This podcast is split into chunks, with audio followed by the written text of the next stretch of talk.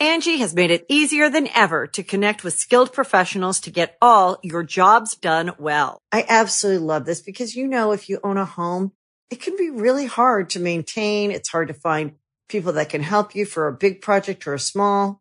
Well, whether it's in everyday maintenance and repairs or making dream projects a reality, it can be hard just to know where to start. But now all you need to do is Angi that and find a skilled local pro who will deliver the quality and expertise you need. Angi has over 20 years of home service experience and they've combined it with new tools to simplify the whole process. Bring them your project online or with the Angi app, answer a few questions and Angi can handle the rest from start to finish or help you compare quotes from multiple pros and connect instantly, which means you can take care of just about any home project in just a few taps. Because when it comes to getting the most out of your home, you can do this when you Angi that. Download the free Angi mobile app today or visit Angi.com. That's A-N-G-I dot com.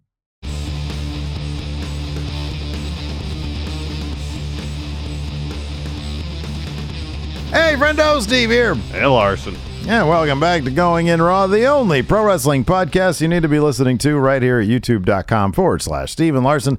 Available wherever podcasts can be found, and of course, taped live at the Twitch at twitch.tv forward slash Steve and Larson. Coming up this weekend, we've got. started slipping to Macho Man. Coming up this weekend. We've got Crown Royal. Oh, yeah, that's right. The WWE's going back to Saudi Arabia. That's right. There's lots of threats and stuff going on, but they got emergency plans. Not a problem. Yeah, that's a mess. Anyways, uh, so yeah, this coming Saturday, 10 a.m. Pacific, 1 p.m. Eastern, we're going to be doing uh, our watch along and review of Crown Royal. We're going to be doing a simulcast of the watch along here on the Twitch and on the YouTube. So be sure to check that out. We're going to be doing it for charity as well. That's right. A very good charity called the Trevor Project. That's right. It's good stuff. So check that out. Uh, and then, uh, yeah, otherwise, I, so I don't, there's no Smash Zone tomorrow, correct? No Smash Yeah. Zone because you and I have a meeting. Yeah, we have a meeting about a very important business meeting about uh, We got the Brain Trust stuff. about about stuff about the business of professional wrestling. The Brain Trust is getting together. We got Yes. Resurgence coming up, ACW December 10th. Get your tickets now at Eventbrite here in Northern California. So Indeed. Or no travel from out of town if you want to for it. right, yeah, travel from out of the country, Yeah. around the world, the globe of Earth, as you say.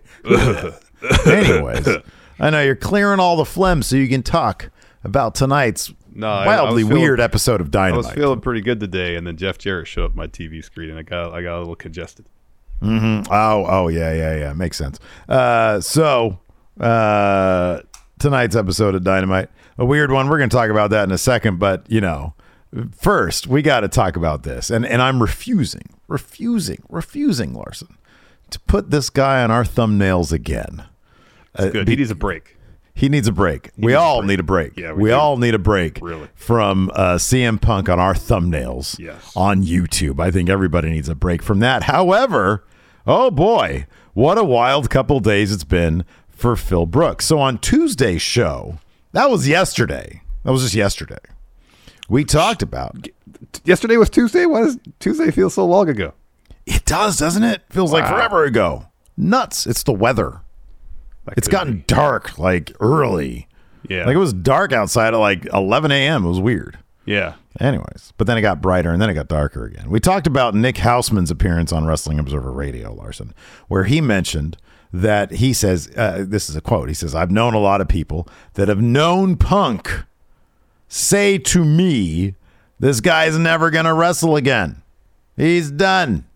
However, But let's let's do a 180 here. Fightful Select reported just today, today's Wednesday, that a source close to Punk stated that Phil, quote, he's got the wrestling bug again. Sources also indicated that it had been made clear to them at least that options would be available if and when Punk wants to wrestle again. One option could be the Federation, the WWE. One source told Fightful that WWE would possibly be interested in bringing in Punk. So, Larson, what's your read on this? Will he or won't he? Is he done? You know, it's Or just does he wanna do it's more? Just not uh, uh, Phil fatigue on these thumbnails. It, it's it's it's this back and forth. Oh man, do one thing, do another thing. yeah, yeah. I mean, it, it's like none of the, none of these none of these comments are directly from Phil, yeah, not from Punk, as far as we know. Um, he's gonna do this thing. He's not gonna do that thing. He's gonna do that thing. No, he's not gonna do this thing. And it's it's it, like last week. It was every day. last week, Yeah. I think it was that Phil the thumb. yeah, right. uh, I didn't initially put this story into the into the notes because I was like, all right, whatever. yeah, We're gonna get this kind of stuff for a while, whatever. And then you wanted in here because you thought it was funny.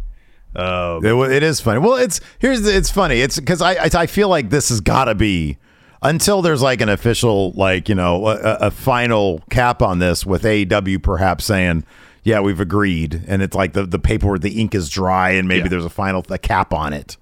This has got to be it because here's the thing. Uh, Nick Hausman saying people a lot of people have known Punk say yeah he's never going to that wrestle again. sounds like speculation of people that have known Punk, not exactly Punk telling them that he's never going to wrestle again. This next one is punk. I'm telling you, because here's the thing. Here's the thing. Somebody puts out there he's never going to wrestle again, and Punk's like, hold on a second. I Wait a second. the wrestling bug. Uh, n- yeah, number one, I might, I, I kind of want to stick it to, A- to AEW and be like, uh, yeah, I might, Although- I might, I might go over to WWE. He probably won't, but he probably wants to keep that out there. Although Steve, I should mention there is an important. Uh, uh, the last line of this Fightful report is Fightful did reach out to CM Punk directly, but we haven't heard back. That's the last line of this. Oh, I'm sorry. The quote was from Ricky Rabies. I'm I'm joking. I'm joking. It, but but you know, it it could be a punk camp situation. Exactly. Yes. It could be you know any number of proxies, perhaps. I don't know how this stuff works. I'm not Sean Ross Sapp. Uh, that being said, um, yeah, I don't know. It kind of it kind of feels like this is maybe somebody at his behest correcting entirely it. possible. Entirely possible. It's just a lot. feels It's- like it. once he released that statement uh, uh, before Dynamite or statement uh, was released to Nick Hausman, sorry. Um, and ever since then, it's just been a constant Mm-hmm, yeah. flow of of people uh, point of views getting getting out there and, and, and other little bits of information. I, I was actually kind of excited earlier this week when we had no punk stories. Yeah, right. I feel like that was the case on Monday, but I could be wrong. We could have had punk stories then. It's Yeah, fun to talk other, about other things in wrestling. Yeah, yeah. It, it, it, but you know, every little thing. Um, Every little thing, yeah.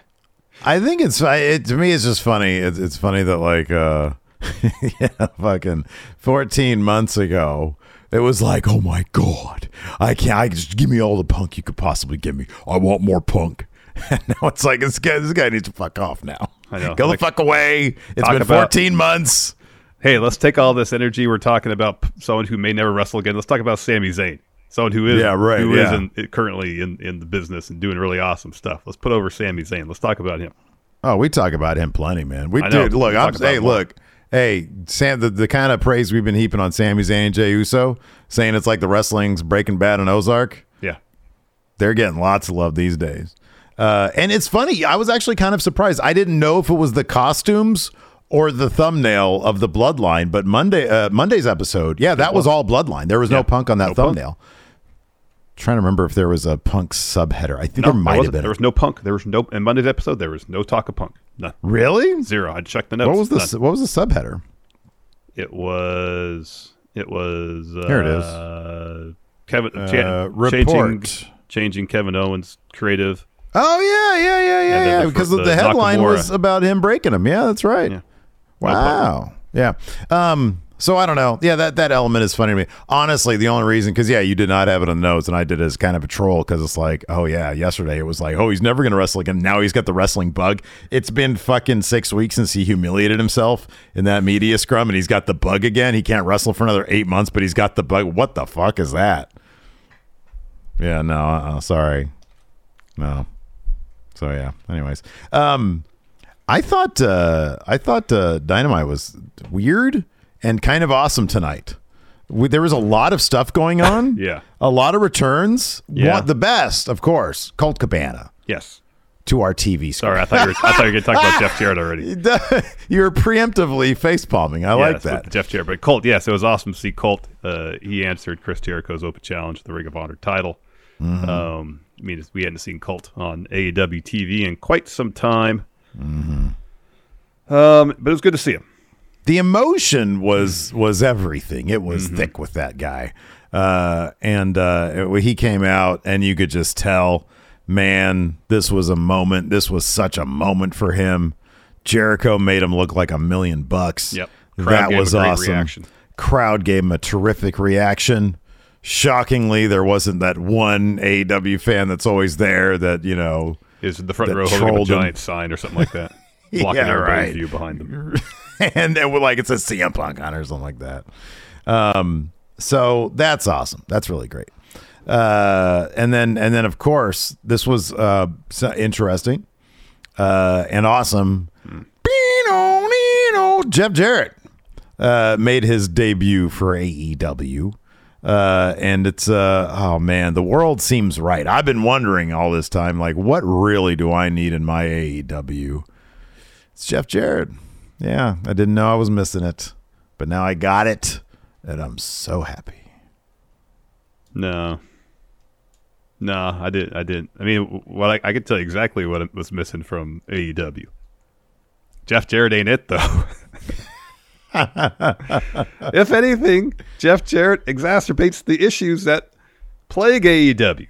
Is another person who's going to take airtime from people who have been there for a while. And and uh, you know, I understand Jeff Jarrett's had a he's a Hall of Famer. He's had a really good career for himself. I understand that he has fans out there. Yeah. I don't think he's going to be moving the needle very much. Oh wow, the negativity, the negativity I hear right now. In the words of Rick Ross, we're here for positivity. Larson, You should have said to me accusations. accusations. There you go. Rick Shout Ross. out to all the pair. Rick, Ross, Ross, needs to be a manager. Larson, Gosh. Alex God. Queen of the Ring tweeted this out, and I and I I couldn't agree more. Somebody get him the, the managerial paperwork that you need, because Rick Ross not only shoulder leaned Tony Schiavone, Yeah. He was so smooth as Oh, a fucking man, as so as sort good. of a manager esque role between Yeah. uh, Swerve and Our Glory. It was so that good. was awesome. It was so good. It was so good. Anyways, back Awesome. to Jeff Jarrett. Once I saw him show up, I think the reaction was, I'm trying to remember uh, what my like I, I saw because you see the hat. yeah. As soon as I saw the hat, And- I'm like, and the guitar. duster. Once you see the guitar, you know exactly. well, the who it is. guitar, yeah. Oh my I saw that. is sort of the, Jeff the hat caught my eye first because I was in the kitchen. And uh, I don't know. I don't mind. I don't mind Jarrett these days. I see. I know what you're saying, but that's AEW, baby. they bring people in. More people are catered. No Eddie Kingston tonight. Where was he? I don't know.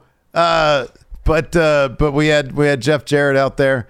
I, it, it it is what it is, you know. But Yeah. uh, I don't know. It's it's Jeff Jarrett. I don't know how much wrestling is going to be doing. That's just sort of AEW's thing, though. Like that's what we've sort of learned now after this time is they just bring people, they cycle people in, cycle people out, and it's just a never-ending, constant, you know, uh, uh, headlong fall into WCW 2000. Man, next up. I mean, next that- up. that- I guess they're bringing the perfect person then, if that's the trajectory. Jeff Jarrett. oh, there's one more perfect person they could bring, bro.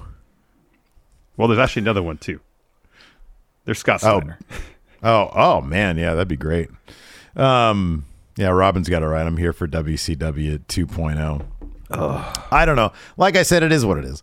Angi has made it easier than ever to connect with skilled professionals to get all your jobs done well. I absolutely love this because, you know, if you own a home, it can be really hard to maintain. It's hard to find people that can help you for a big project or a small. Well, whether it's in everyday maintenance and repairs or making dream projects a reality, it can be hard just to know where to start. But now all you need to do is Angi that and find a skilled local pro who will deliver the quality and expertise you need. Angi has over 20 years of home service experience and they've combined it with new tools to simplify the whole process. Bring them your project online or with the Angi app answer a few questions, and Angi can handle the rest from start to finish. Or help you compare quotes from multiple pros and connect instantly. Which means you can take care of just about any home project in just a few taps. Because when it comes to getting the most out of your home, you can do this when you Angi that. Download the free Angi mobile app today or visit Angi.com. That's A-N-G-I dot com.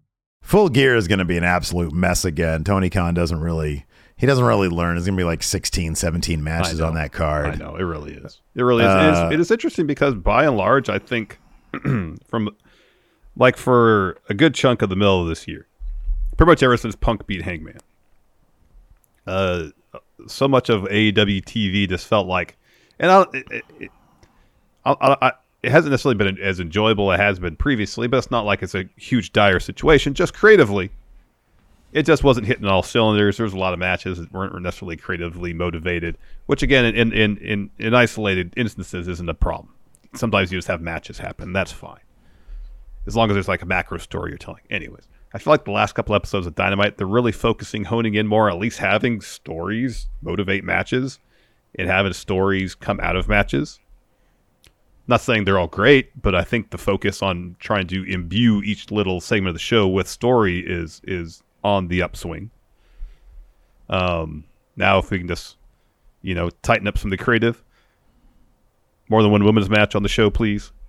Um, less Jeff Jarrett, then we're on. We're getting somewhere. It's an it's it's it's kind of fascinating to see because uh, honestly these days i kind of don't know what to make of it it's got its constant thing of like you know, there was even a sign tonight of like you know more than you know we want one more than one women's match on on Dynamite. so that's like that's just a thing. Again, unfortunately, it's just a staple of AEW. I mean, I guess if you want to look at it half full, there was a match plus two segments. There was like an, a weird interview thing, uh, and then a Toni Storm, Jamie Hayter video where it seems like the crux of their feud is we lived together and now she's not my friend anymore. And Jamie Hayter's like, I thought you were supposed to be my friend, but I didn't change. You did, which is kind of silly.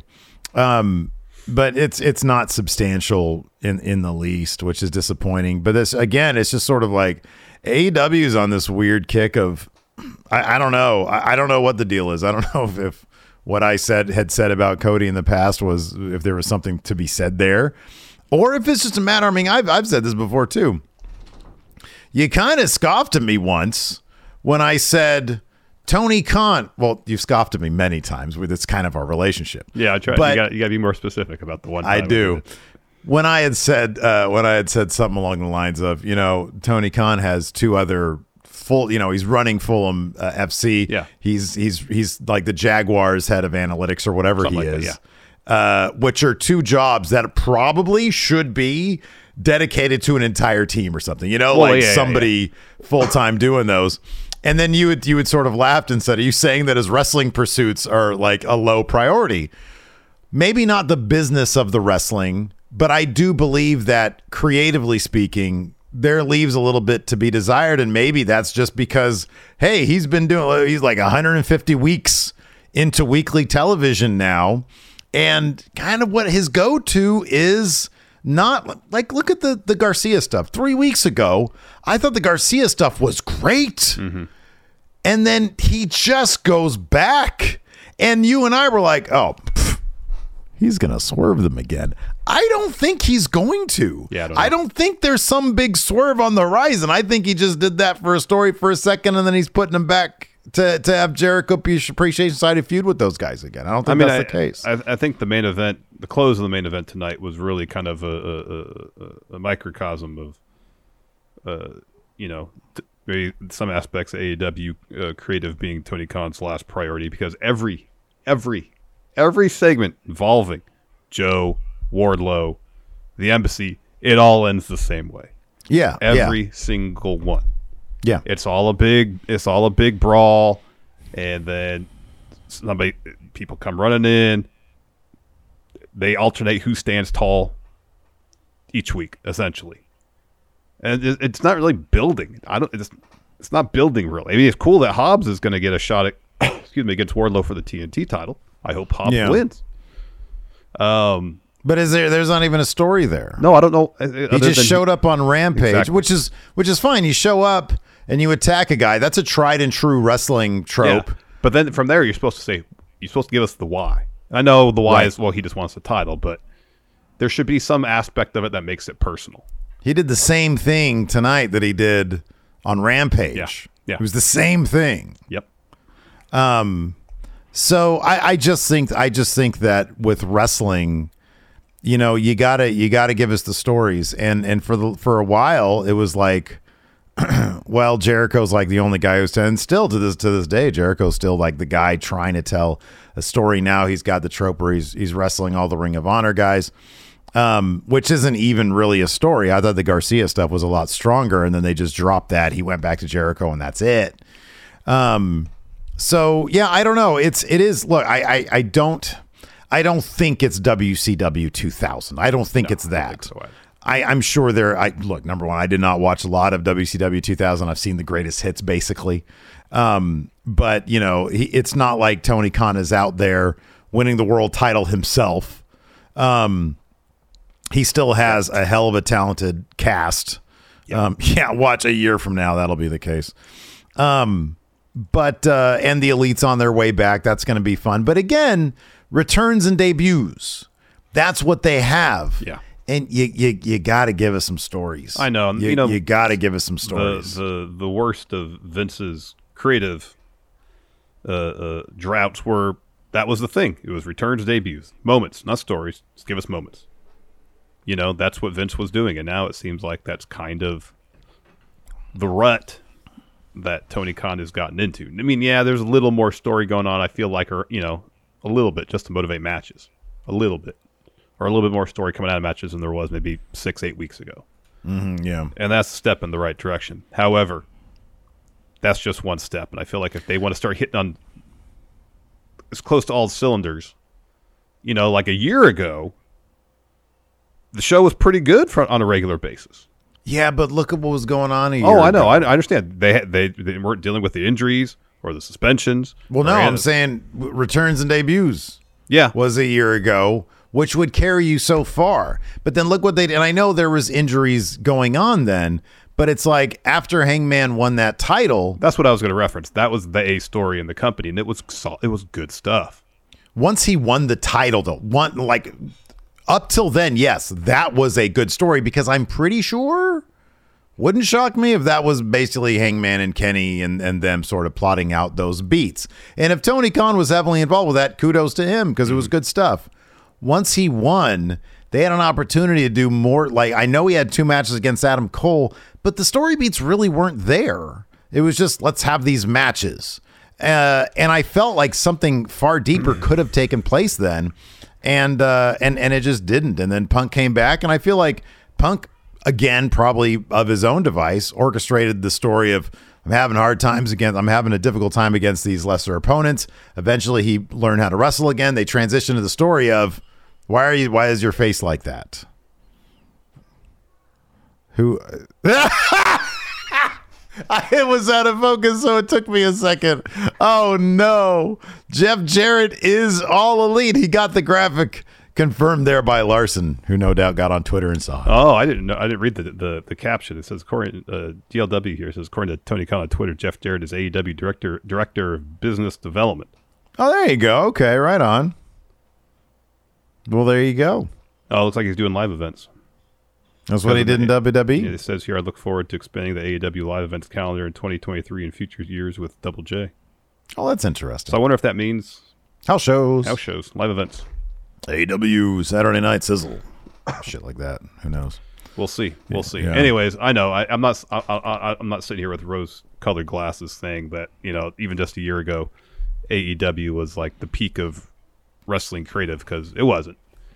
It was more. It felt like a more consistent show, and I understand mm-hmm. the debuts with with Cole and Danielson, but I felt like there was that. Plus, there were stories you can get. Yeah, into. the Hangman stuff was really The Hangman strong. stuff was really good. There were really there were strong, there were more there were stories, and you're right. After Hangman won the title, it kind of felt like, well, wow, we don't really know what to do with Page now, and then it, the the focus kind of turned to Punk stories, namely mm-hmm. his story earlier this year with MJF, Yeah, which again was good stuff. yeah. You know, it seems Yeah. like when there is an A story, uh, like right now with MJF and Mox and the firm, um, generally the A story, if it's if it's solid material, it's generally pretty good stuff because usually there's really good talents behind it. You know? What did we always used to say too? And this is true of WWE right now. Granted, not everything WWE is great right now, but if you have a solid main story and a story, Mm-hmm. It sort of like trickles down through the rest of the show. It makes it sort of makes everything else kind of falls in line behind that. Right now, WWE's got a really good A story. Yeah. might be an all-time A story with the Bloodline stuff, and then you see a lot of the other stuff sort of fall in place, and and it, and it works. And I feel like that happens more so on SmackDown, but that's obviously you know that's the, the Bloodline's primary home. yeah, yeah. Raw's well, Raw's also th- it's three, Three hours. I know it is. It is a bit hit or miss. Yeah. Much more so than SmackDown is. Anyways, it started off with Darby Allin versus Jay Lethal. Darby Allin was rocking some of that DDP rib tape, man. Yeah. Jay Lethal went after that immediately. I did Um, like that he pinned him under the barricade and put on a figure four, even though it was a good inch and a half between Darby's midsection and the bottom of the barricade. But I appreciate I appreciate the the image though, harkening back to the garage. Nothing beats the garage. Oh, because he started tapping. He out started the tapping garage. out the garage. That That was was the best. That was the best. Uh, so yeah. Anyways, uh, it, what was the end here? So uh, you know, of course, Jay and and Sonjay were were saying, "Hey, we know someone that uh, has given us Darby's weakness," and so Yeah. uh, down to I did like the spot where Darby's going for the suicide dive on Satnam Singh, and he just bounces right off Satnam, just bounces Mm-hmm, yeah. right off. So, anyways, the ref is distracted because he he threw Satnam and Sonjay uh, out, out of the ringside area. Someone dressed as Sting hits Darby with Mm-hmm. a bat, puts him in the ring. Jay hits lethal injection to get the win. Uh, fake Sting gets in the ring. Jay unmasks him as Cole Karter, and everybody's like, "All right." Oh, So- that was the biggest fart of a reveal. Because at first I was like, it took me a second. I was like, oh, that's that. Yeah, that's uh, uh, Tony. D'Angelo's guy. Yeah, two, Two dimes. And Yeah. so uh, Sting's music plays, and everybody's expecting Sting to make the save. But instead, Sting's not coming. You look, sorry, the background because you have Sonjay and Jay and Satnam staring up the ramp. In the background, Jeff Jarrett gets in the ring, hits Darby with the guitar. Mm-hmm. So then Jeff grabs the mic, says, "Darby, you just got a lesson from the last outlaw. Darby, whatever you worship, that becomes your weakness. You want to worship Sting, Sting. It's become obvious that Sting has become your weakness. Now that you are out of the way, I've got a message for the entire AEW roster, for commentary, for production, but most importantly, it goes for the to the insane, rabid, delusional AEW fan base. My family got into the wrestling business in 1946 for over 75 years. Uh, wherever the Jarretts went, they left an impact. Yeah, man. Uh, he says he lists off a bunch of his accolades. Says I'm a two-time Hall of Famer, 12-time World Champion. I can assure you, from day one, my family's fingerprints have been all over AEW. But I can assure you that when I'm done with this place, there's going to be full body bags, and you can choke on that slap nuts. That's probably not good if he's the head of your business development live events and stuff. That's probably not like you don't want body bags. No, Maybe he just means I don't think that's metaphorically, good for but business. Still, even metaphorically speaking, that's terrible for it's not business. good for business. Slap nuts. Anyways, that's exciting stuff. Uh, Mm. It after really? that, hey, you know what, man? Well, here's the thing. Like as as a shoot, like him taking over some of t- you know more shit off Tony Khan's plate. Yeah, that's a good thing. but you know him taking up TV time for some uh, non Double J fans, probably not. Anyways. Uh, after that, we had a recap package for MJF and the firm stuff that involved Mox. Mox versus Moriarty was tonight. We got a Mox promo. He says, Oh, yeah. I love the energy of Baltimore. It's just another night for me. But for Lee, it's the biggest night of his life. He changed his fortunes forever if he can get that win tonight. Lee feels snubbed by the Blackpool Combat Club. We didn't snub him. He and uh, me and Danielson decided Lee isn't mean enough, not violent enough. But tonight I'm going to give Lee a lesson in pain, and Lee will have to dig down deep to that place where bad intentions lie. There's only one way out, Lee, and that's through me.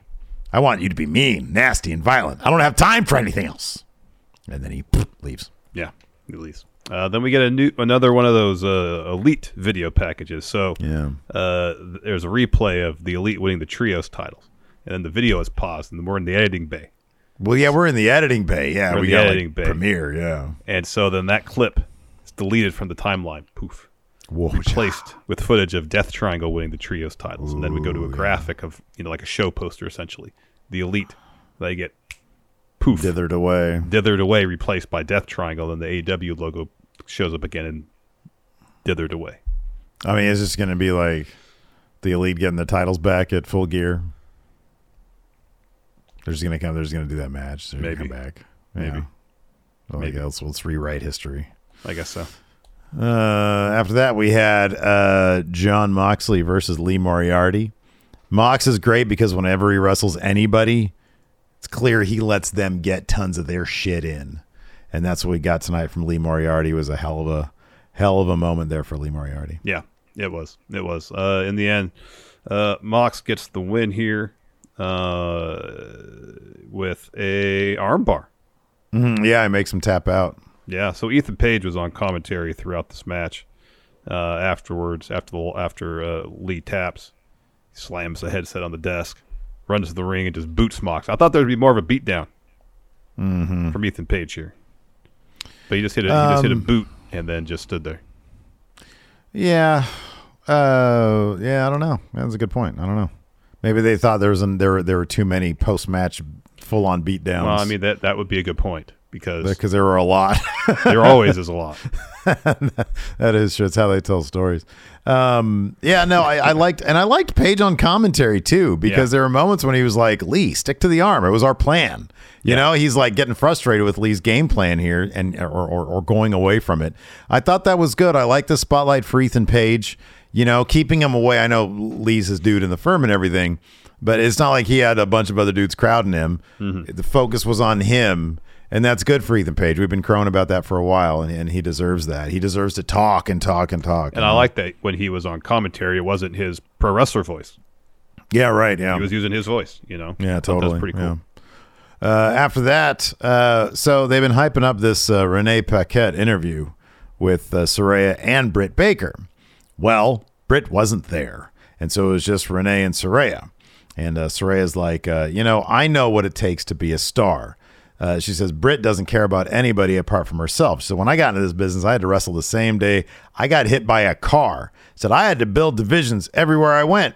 She said, "There's something special about AEW." She's like, "I would when I saw it, uh, I, I told myself I'd love to be a part of this. It was like the rebellious company."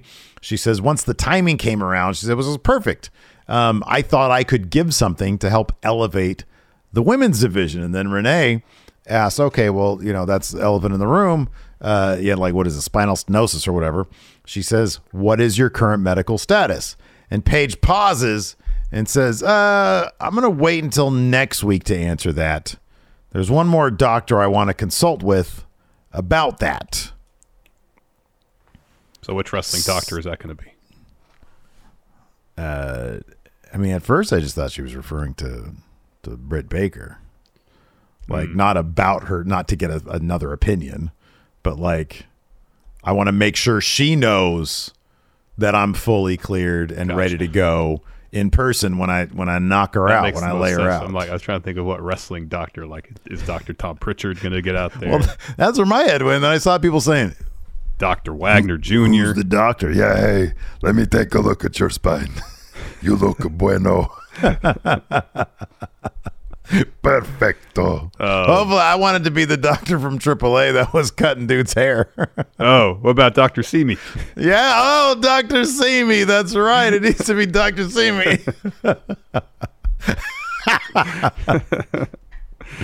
Uh, anyways, after that, we had a Regal interview. And he says, after what I witnessed last week, it, sh- it showed me uh, Max has all the potential in the world. But he has a long way to go to be a full villain. In a full gear, all that potential is going to help him become champ. Because when you fa- become champ, when he has to face a real demon, in Jon Moxley. that fool's totally going to turn on Mox. Yeah, because we, before he started talking, he, he was looking at his fist. Yeah. Yeah. And he came out with it. They're making such a heavy emphasis on on him now. Like he came he doesn't I don't think he usually comes with Mox through the crowd. And Nope. he did this time. He's Yep. keeping an eye on Mox, man. Yep. Uh, after that, this was a lot of fun. We had Daddy Ass's birthday celebration. The acclaim, they're getting tons of TV time. They're super over.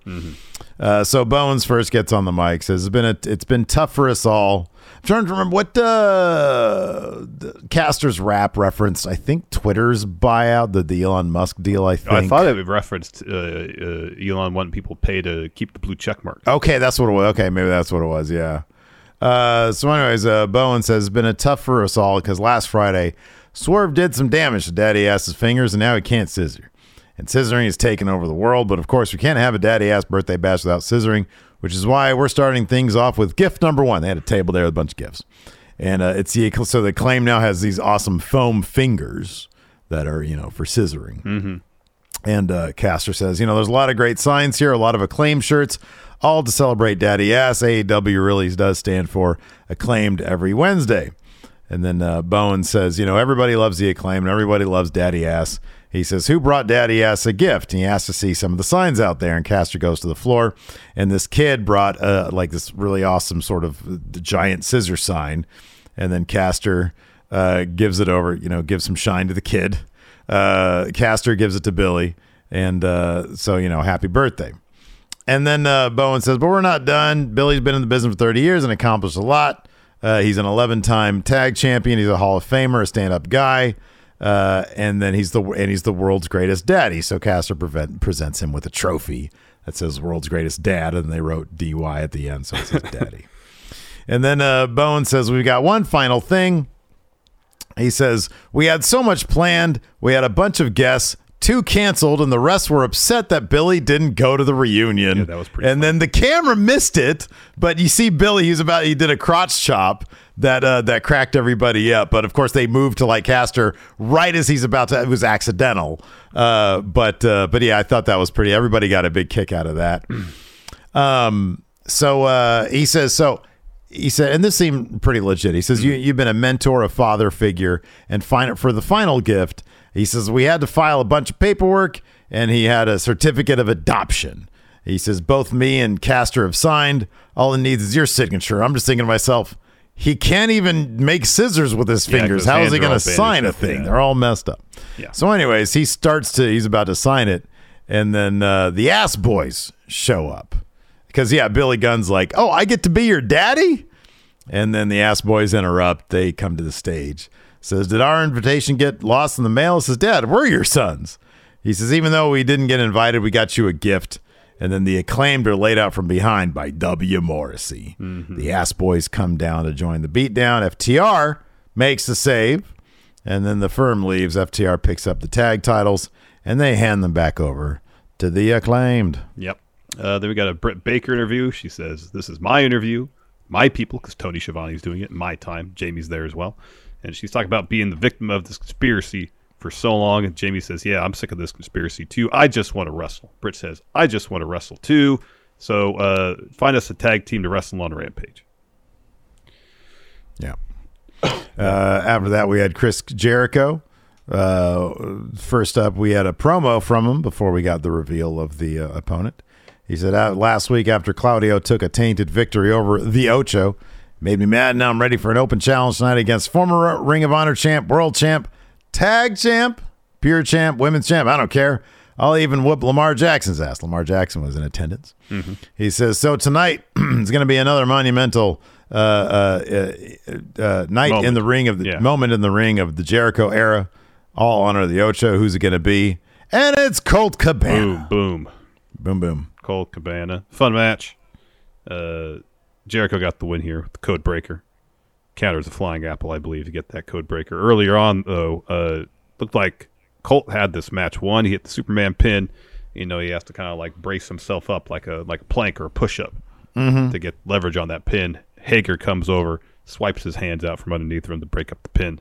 Um, and then, uh, yeah, he gets back in the ring looking for that flying apple. Jericho hits code breaker to get the W. Yep. Systematic cheating. Yep. After that, Jericho, Hager, and Garcia walk up the ramp. Uh, and Ian from commentary stands up. 2.0 grabs him from behind. Jericho's about to give that guy Judas Effect. He took off his glasses and he crushed him. It was like Superman 3. Yeah. Uh, he put him on first. It was kind of funny. And then he throws him. And then uh, Claudio comes out of nowhere to make the save. He gets overwhelmed by the Jericho Appreciation Society. Danielson runs out to join the fight. Sammy comes out too. He's followed by Wheeler Yuta. And then security comes out to separate everybody. Yep. Just a big brawl. Pretty common occurrence on Dynamite. Uh, after that, we had uh, Renee interviewing Death Triangle. She asked Fenix uh, how he feels in advance of his match tonight, the possibility of becoming a double champ. And of course, Pac, former double champ, is just over there stewing. Oh, yeah. He is. It's, it's almost after it, like how he was after he lost the cruiserweight title in WWE. Yeah. So Fenix says, I feel happy. I feel ready because tonight uh, I'm going to be the new All Atlantic champion. And Pac goes, Oh, may I interject here for a moment as someone who knows something about being a double champ? Um, if you want real revenge for Death Triangle, and I know last time, you know, it was your prerogative. You didn't do it, but tonight, this hammer can be your golden ticket. But hey. golden ticket. Choice is yours. Just something to think about. Yeah, but if you don't do what Pac wants you to do, he's probably going to be surly about it. Yes. Uh, and then we had uh, Luchasaurus versus Rey Fenix versus Orange Cassidy.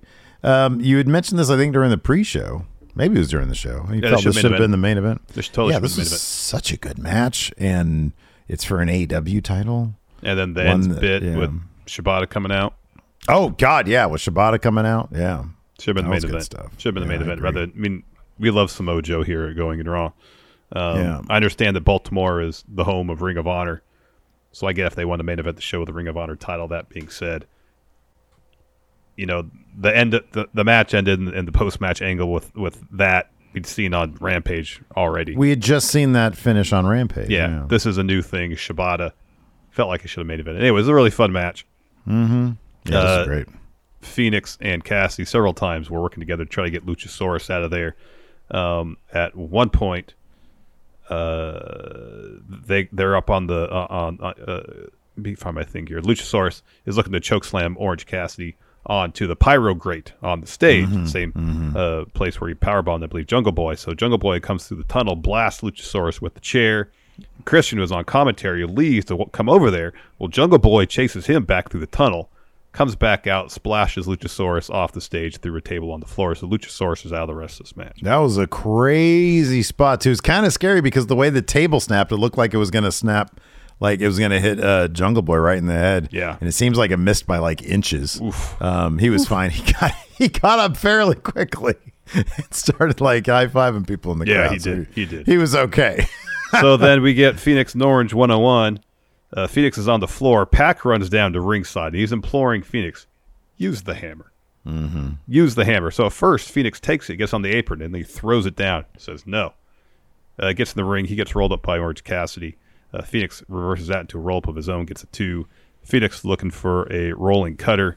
Orange counters with the orange punch to get the win. Pac hits the ring after the bell. He's looking for the hammer. Uh, gets it, gets back on the ring, and then Shibata's music hits. And so Shibata, Rocky Romero, and best friends, they come down to the ring. Pac leaves. Uh, Orange picks up the All Atlantic title, the All Atlantic Dream Match contract for Atlantic City on Rampage. Shibata points to the title. Orange hands Shibata the contract and a pen. Shibata signs it. It's gonna be pretty great. That's going to be really good stuff. It cracks me. It always cracks me up whenever I remember that Shibata's music is so mellow. But then it really kicks in. it kicks in, but the beginning, Super it's mellow. like you're not making any saves with that thing right there. Yeah. That shit's hilarious. It's so like it's so peaceful. Mm-hmm. Uh, Do so do anyways, do do do yeah. do do. yeah, yeah, do, And then, do, it, do, and it do. goes like the punk beat. Yeah, this was amazing. This was probably the highlight of the entire show. highlight of the evening. Yeah, Rick Ross uh, had an interview. Swerve in our glory. Tony Tony Schiavone was conducting the interview. Rick Ross started out with a shoulder lean on Tony Schiavone. He asks, uh, "Why did Swerve do what he did?" And Rick's like, "Hey, we're all here about positivity. We're here to make sure that Swerve is the biggest star in wrestling and the largest recording star in the world." And then Keith Lee walks in and says, Hey, you didn't respond to talking to Swerve. You didn't respond to my calls and texts. He's the number one contenders, but Swerve cheated against Billy Gunn. Accusations, false accusations. accusations. Oh man. Uh, so uh, so yeah, and he asked he asked. What's wait? Was this Keith Lee? Because I was Lee- cracking up. Keith yeah. Lee asked Swerve who was behind the camera when you assaulted Billy. He wants to know who's the camera person. And Swerve just kind of doesn't really answer that question. Says, "Hey, we're about positivity here. I think that's what it was. Let's team up, eight man tag, two of us against Gun Club." And Keith Lee's like, "The heck? I want to team with Gun Club against Acclaimed and FTR." And then Rick Ross is like, "Hey, let's all toast. There's champagne there and everything." Yeah, so right. They all end up to- toasting. Oh, keep Rick Ross around, man. It was awesome, Shout out all the pair. man. It was awesome. I'm eating lots of pears and shit now. Shout out to all the pair. Uh, yeah, that was great. So, like, why didn't Swerve just say, "Oh, that was just an AEW cameraman"?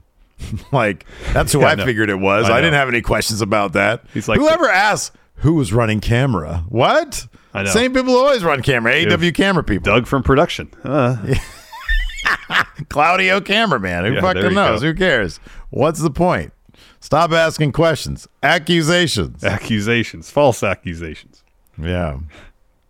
Uh, then we got Marina Shafir versus Jade Cargill. This match was pretty short. Bell rings and uh, Nyla's music hits, and it distracted Jade for a moment. Um, but then she gets back to the match with Marina. But Nyla and Vickie come out to the stage, and Nyla says, "Hey, commentary, you can take a break. We're going to handle this match." And so her and Vickie uh, do commentary. You know, saying things to try to distract Jade, like, "Hey, don't get distracted by the fact that TBS title is around my waist, stuff like that. Um, uh, at one point, Jade starts to go up to the ramp. Uh, Nyla says, "You know, you're so obsessed with numbers, you better pay attention to the to the rest count." So Jade rushes back to the ring. Uh, eventually, hits pump kick Jaded to get the win. And afterwards, Kiera Hogan tries to grab the TBS title from Nyla. Nyla lays her out and takes her leave backstage. Yeah.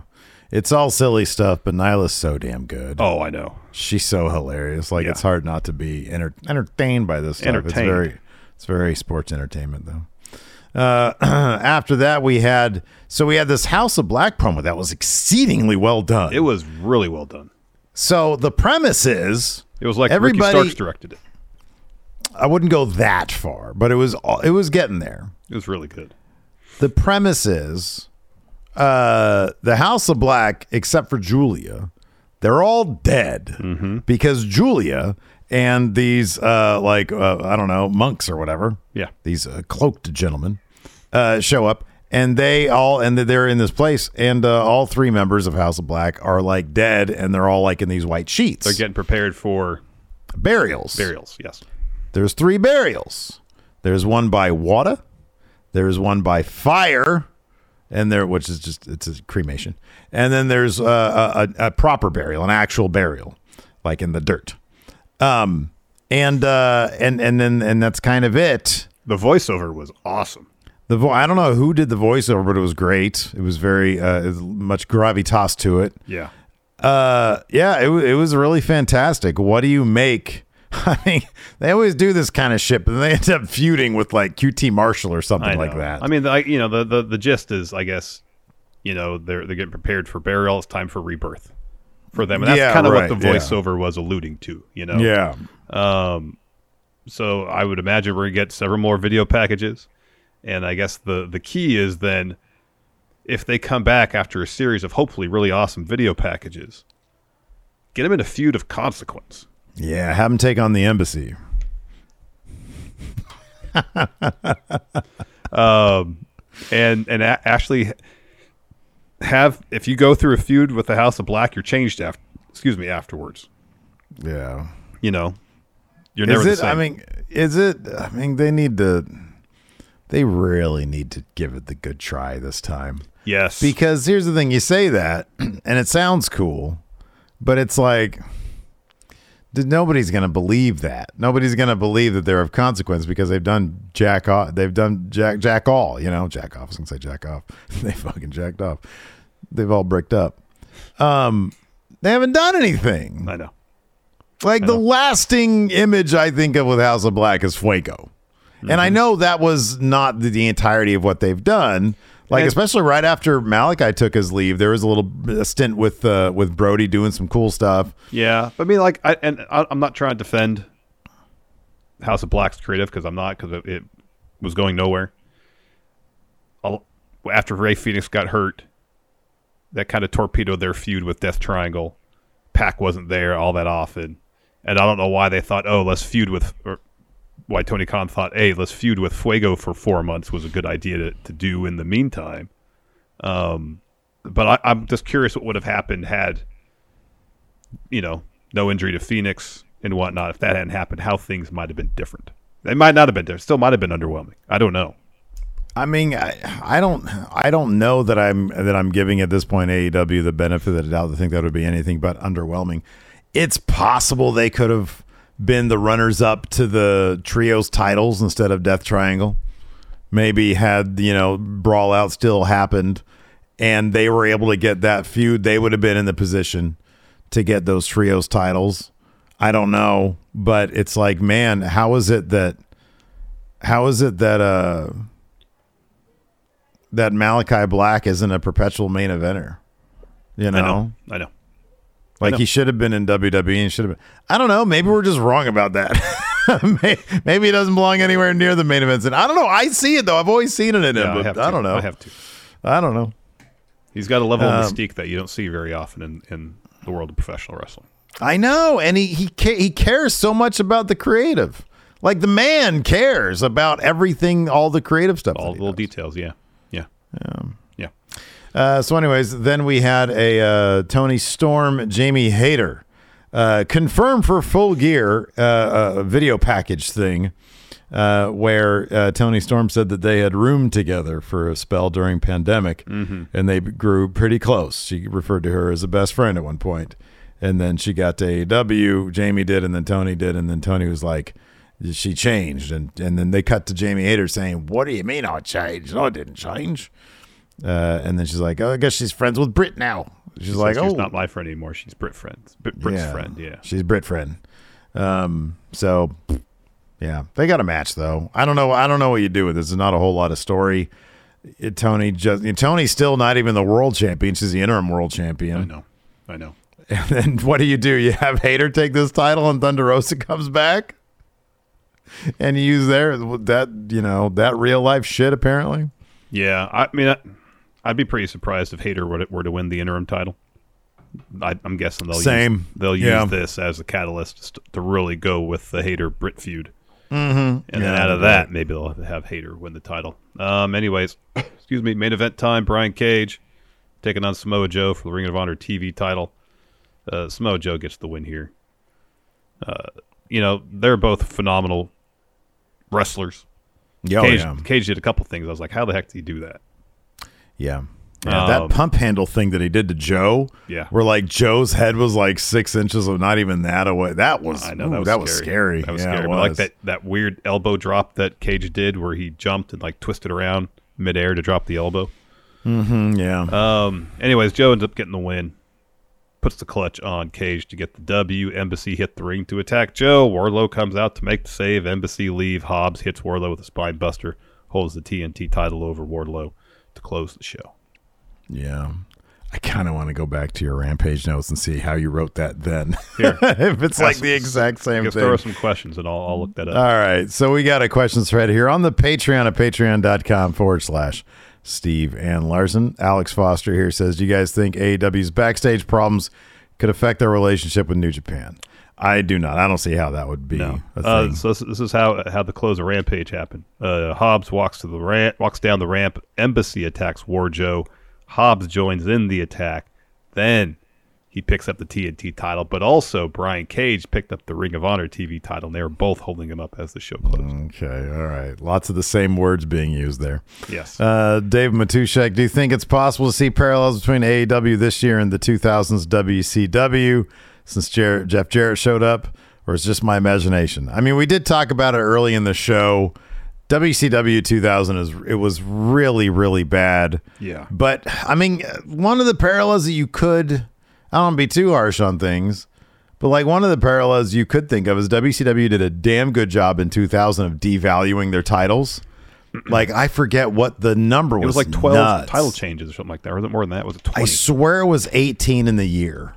There was like a 12 month span when it changed. The world title changed 18 times. That's what I, I think it It was, was that. vacated it was like two or three times. It was Uh, I know. Well, it was definitely vacated when uh, Benoit left. Um, so starting then in it was 2000. Here, I'll count. yeah So it was vacated by Bret because uh, the Goldberg start- thing. Yeah, to start the year. So there's Okay. it was vacated It's not my fault. It was like the following day. It was vacated three times in the month of January, It was. ve- Oh my god! and then in Was April, that one of them was Benoit's? yeah, Benoit was January sixteenth of uh, two thousand. Uh, what was the other? What were the other ones then? so Oh, Bret Bret- Vac- Bret vacated it. Benoit Uh-huh. won it that day. It was vacated. That he had to vacate the next day. yeah, right. Sid won it, vacated it the following day. Uh, uh, Sid won it uh, a couple a, a day later. Had to vacate it on April 10th, and then it wasn't vacated again until Flair won it May 15th, and a week later, vac or Russo stripped him of the title. So how many times was it vacated in that year already? One, two, three, four, five. By what date? Five times by May 22nd. It was vacated once a, on average once a month. That's Um, and then horrible. it was vacated again in October of 2000. Oh my goodness gracious!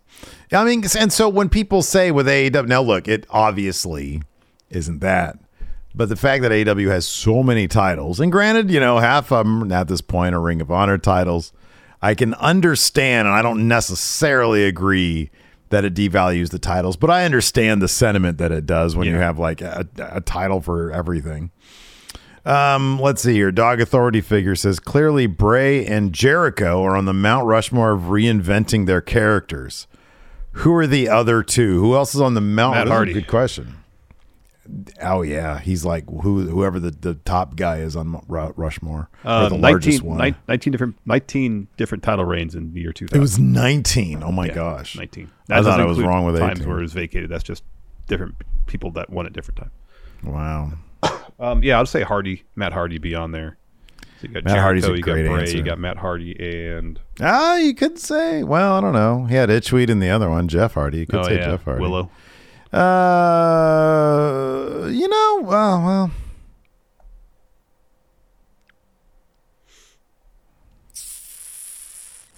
Punk was pretty good whenever he would have a character change. You know, he did the straight edge society stuff.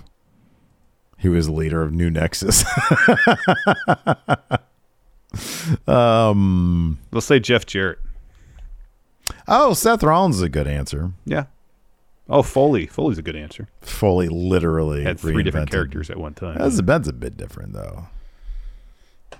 Undertaker for riding a motorcycle. the Usos for dropping the the bright colors. Yeah, yeah. Uh, I think Seth is probably going to be on there in the, at the end of the day. yeah, it seems possible. Uh, let's see here. Blake Whitehouse. Which top star from Impact would have the highest ceiling in AEW? Jordynne Grace.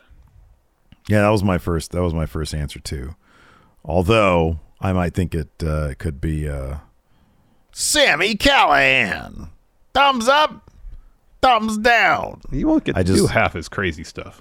I just wanted to do his voice. Yeah, I know. Frozen Tape said if the twenty four seven title was booked like the like the briefcase in No Country for Old Men. Wow. Could you see it getting over? What? Like there's a murderer coming after you with the a pressure pump? Hold still. um yeah, I mean I, I don't know if, if somebody is you know, if there's a legit murderer coming after you, it sort of goes beyond wrestling. It, it definitely definitely ups the urgency of the situation. Yeah. I mean, if they had segments filmed like that, sure, yeah, add all sorts of, you know, Coen Brothers tension to it. That'd yeah, be great. good. That'd be good. Boy, what a terrifying that god damn that movie's so good. It's really good. Uh Luis Reyes says, uh, would AEW benefit from a difference in weight classes like New Japan does? Cruisers, juniors, No, heavyweights. no, no. I don't think. I don't So. you know, I, I've never been a fan of that. I like I like there being some sort of like fancy cool wrestling division like Impact has, the X division. I Yeah, like yeah, that. yeah. But I like, you know, because how are you going to tell your awesome, you know, David and Goliath stories? I know. You know, you got a little dude fighting a big dude. Yeah. That's cool stuff. Yeah. Like uh, Gracie back in the early UFCs Yeah. taking on those big 400 pounders. That shit was cool, and- man. and beating them all. Uh, let's see here. Yellow Flash asks, "How would you book the return of the Elite?" We actually did that Mm-hmm. on an episode of Overrun We did. last week, Yeah, last Thursday. last Thursday. You could check it out there. Moses Supposes says, "What is the funniest wrestling debut you've seen?" Oh, Shockmaster. Shockmaster, clearly. I mean, maybe that's too obvious of an answer. So if we take that one off the table, is there another one that sticks out? Oh, to me, I cracked up when the when uh, the uh, came out. Oh yeah. Oh, that was good. Yeah. Um. All right, everybody. Thanks so much for tuning in. We appreciate it. Uh, Oh, nothing going on. Mayday to- has it right. Dan Matha. Oh man, Dan Matha. Gosh, oh that man, so that was the best. That was the absolute best. Uh, that's going to do it for us today. No show tomorrow. We got uh, Saturday's Crown Jewel review as our fifth episode of of the week. We're back on Friday for an episode. Then word has it, Paul is coming back to preview SmackDown. That's exciting stuff. Go check out Friendo Club Wrestling. Yes. It's our secondary channel. It's our mid card channel where we have a bunch of short form content. Uh, check that out. Thanks everybody for tuning in. We definitely appreciate it. Till next time, we'll talk to you later. Goodbye. Angi has made it easier than ever to connect with skilled professionals to get all your jobs done well. I absolutely love this because, you know, if you own a home, it can be really hard to maintain. It's hard to find people that can help you for a big project or a small. Well, whether it's in everyday maintenance and repairs or making dream projects a reality, it can be hard just to know where to start. But now all you need to do is Angi that and find a skilled local pro who will deliver the quality and expertise you need. Angi has over 20 years of home service experience and they've combined it with new tools to simplify the whole process. Bring them your project online or with the Angi app, answer a few questions and Angi can handle the rest from start to finish or help you compare quotes from multiple pros and connect instantly, which means you can take care of just about any home project in just a few taps. Because when it comes to getting the most out of your home, you can do this when you Angi that. Download the free Angi mobile app today or visit Angi.com. That's A-N-G-I dot com.